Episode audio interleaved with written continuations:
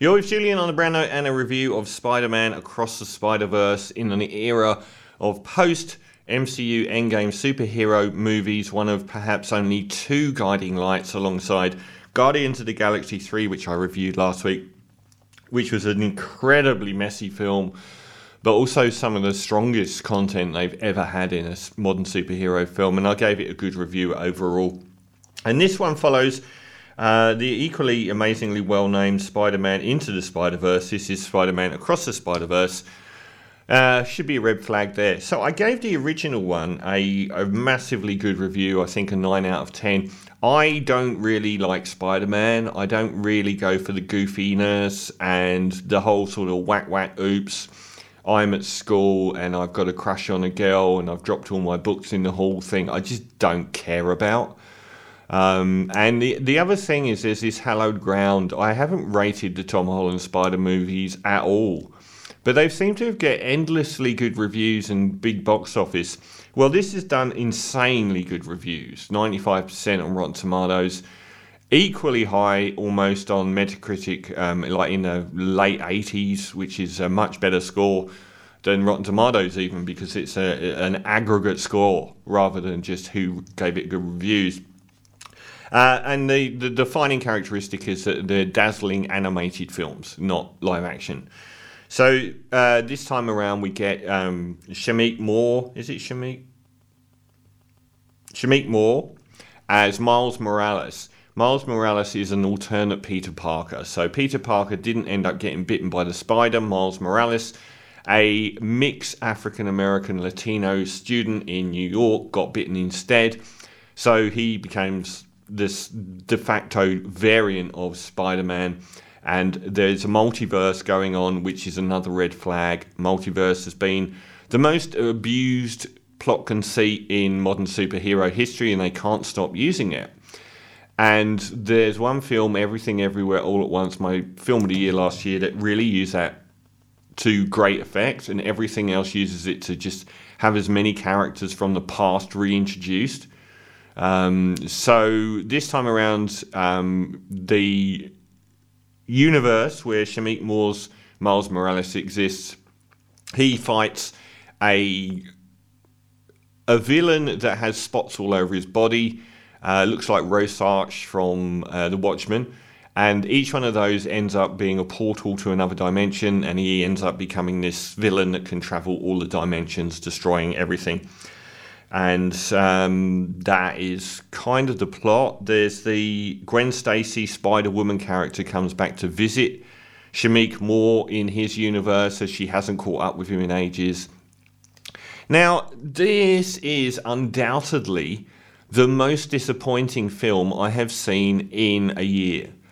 Um, there's so much wrong with this that I can't understand the reviews it's getting at all.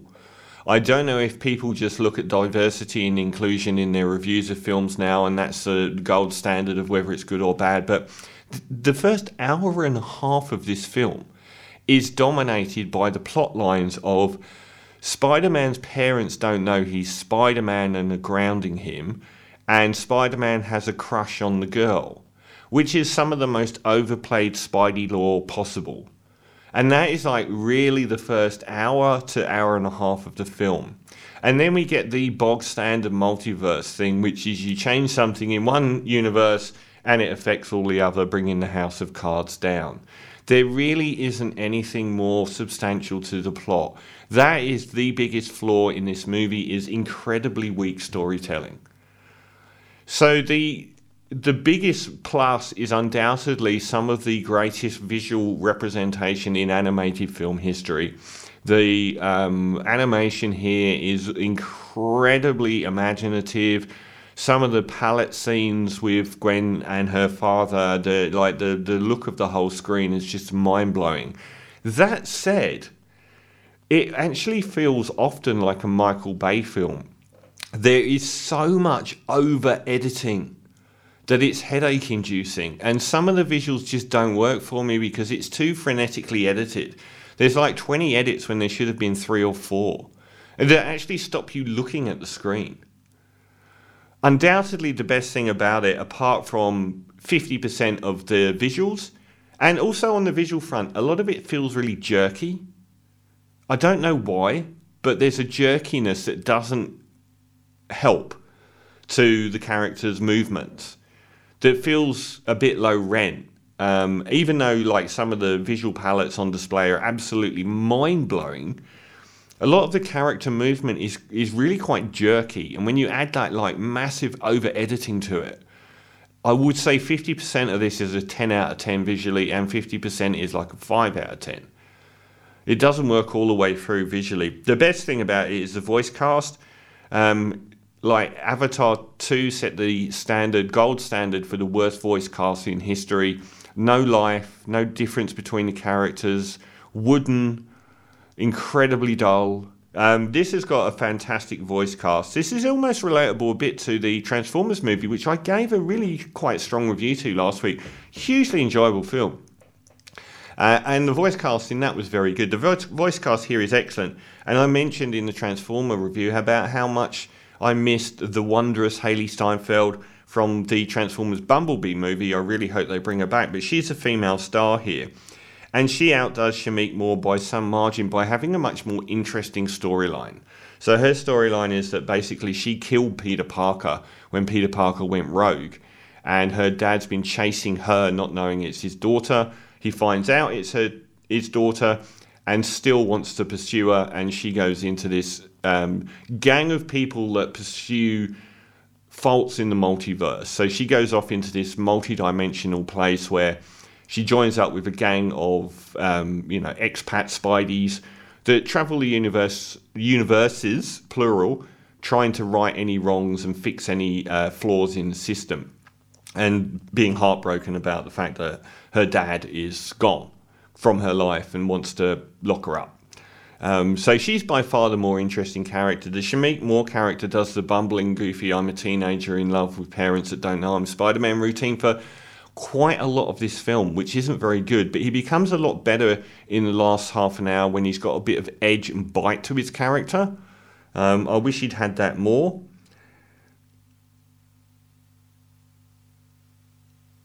And John, uh, Jason Schwartzman, as well as the Spot, who is the character that um, is painted as a mid-level villain who ends up getting these incredible interdimensional powers, is really good as well. And Daniel uh, Kaluuya as Hobie Brown, uh, punk rock um, Spider Man, who is quite is is a, had a lot of personality, and um, Oscar Isaac I thought was very very good as Miguel O'Hara, another Spider Man variant. I thought he was really strong, and Mahershala Ali, the uh, double Oscar winning actor, also turns up as well. Um, some of the characters and scenarios don't work at all for me. Like they're so rote. So we get um, a, a Peter Parker variant who has got a newborn baby, and we get the same newborn baby jokes that you would have got in Look Who's Talking 30 years ago. It's trite, it's annoying, it really got on my nerves. Um, but the main problem here, apart from occasionally the jerky animation and the head inducing uh, over editing of a lot of the action sequences is the lack of story.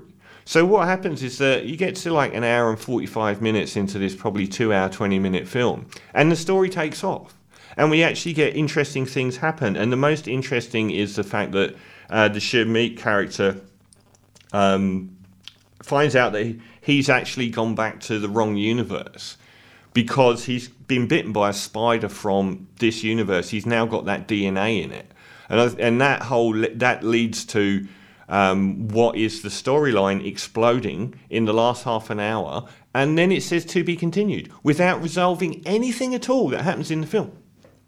It throws up what should happen in the first half an hour in the last half an hour of a two-hour, twenty-minute film.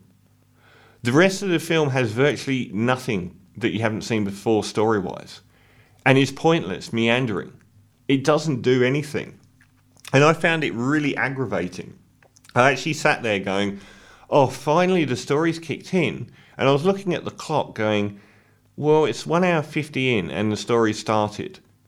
And this is going to start showing me the credits by two hours, 10 minutes. And it did. And it just said to be continued. Nothing happens in this film.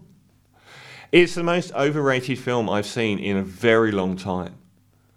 I mean, Avatar 2 didn't get good reviews, so it really, I mean, it got like 6 out of 10 reviews. This has got like 9.5 out of 10 reviews, and I can't see why. Half the visuals are stunning. The, the soundtrack is actually not very good, and the Metro Booming average rap soundtrack is so obvious and so dull compared to the Transformers movie had um, a lot of great rap music from 94 it opened with uh, the Wu-Tang Clan's Cream and stuff. But this has got really sort of like B tier metro booming club rap tracks which are never interesting at all so other than a great voice cast and some intermittently mind-blowing visual representation this is actually a very rote, trite story that is very slight. Slighter, perhaps, than Avatar 2. And they drag it and drag it, and nothing much happens. Um, so I just did not like this film. I found it quite aggravating. Mainly not just the visuals being headache inducing, but the lack of story.